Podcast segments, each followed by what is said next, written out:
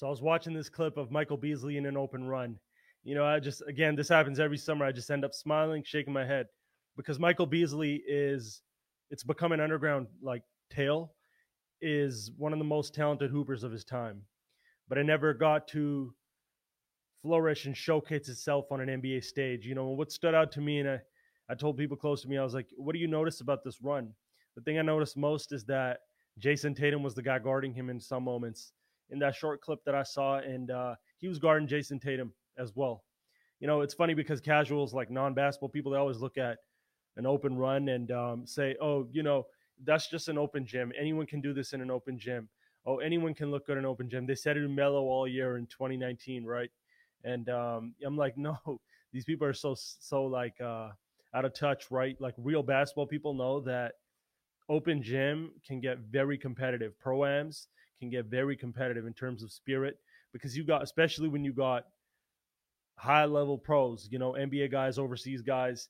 Everyone's trying to go there and prove yourself. You know, it's almost dangerous for an NBA star to go to open runs because they have more to lose, you know, because someone will come test you.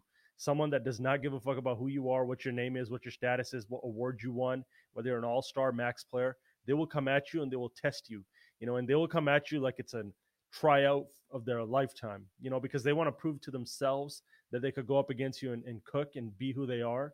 But they also want to, you know, tell you that you ain't you and all that, right? And that's why you won't see big time, big time names in NBA runs like that, right? You they have more to lose in that type of setting because you know, and in this situation specifically, everyone knows, all the real NBA players know Michael Beasley is one of the coldest talents of his time, one of the most talented hoopers of his time. You know, at that height, he was the they again they used to call him a left hand Melo when he came in as the number two pick. You know, Michael Beasley. I remember Michael Beasley when he was in high school was the most dominant name in high school basketball. You know, that skill set that he had from the left side of the floor. You know, his ability to score at three levels, his ability to be physical and be a bully, but also at the same time just be so sharp and just poised game just comes so easy to him. You know, a one-on-one specialist, you know, can beat you in a variety of ways. Knows how to use his body, has the ability to rise up over you, create space. Those step backs, such a tough cover, one of the toughest covers. It just never got to showcase itself for off-court reasons that he had. You know, sometimes attitude issues they say, and um, you know, it just a lot of shit came up. But it's always funny because like the talent is the talent, and it kind of bugged me because what I hated is either keep him out or bring him in and let him be him. Because the Blazers, you know, and you know, this is probably the only opportunity he's really going to get at this point. The Blazers invited him for uh, summer league. I'm like, like, what is this? Like, are you going to troll the guy? I hope not, right? Like, because in summer league, it's all kids trying to prove themselves, right? It's all kids that are younger guys coming into the league. Summer league's really young now because you, you remember NBA players coming in now are 19, 20, right? Some 18. And, you know, Michael Beasley, I don't know where he fits in there but Michael Beasley, just based on talent, and I never say this because being a pro, being you know a professional on and off the court, and all these things really matters. It's a part of the game.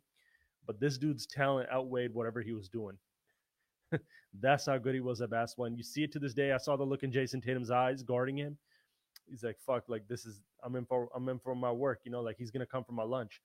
Jayson Tatum is a not a regular NBA role player. Jayson Tatum is not a reserve. This is a guy that is an NBA franchise player that he is going at. And again, Jayson Tatum might have got the best of him in this run. I'm just going off the clip that I saw. You know, it's just a testament to who Bees is.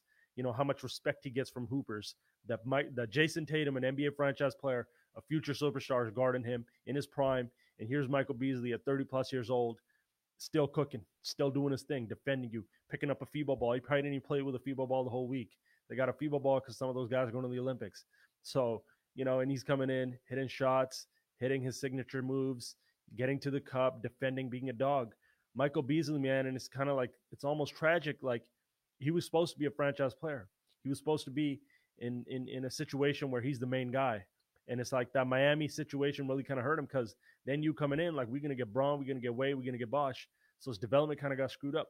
But a lot of it was him too. There's been a lot of off court shit.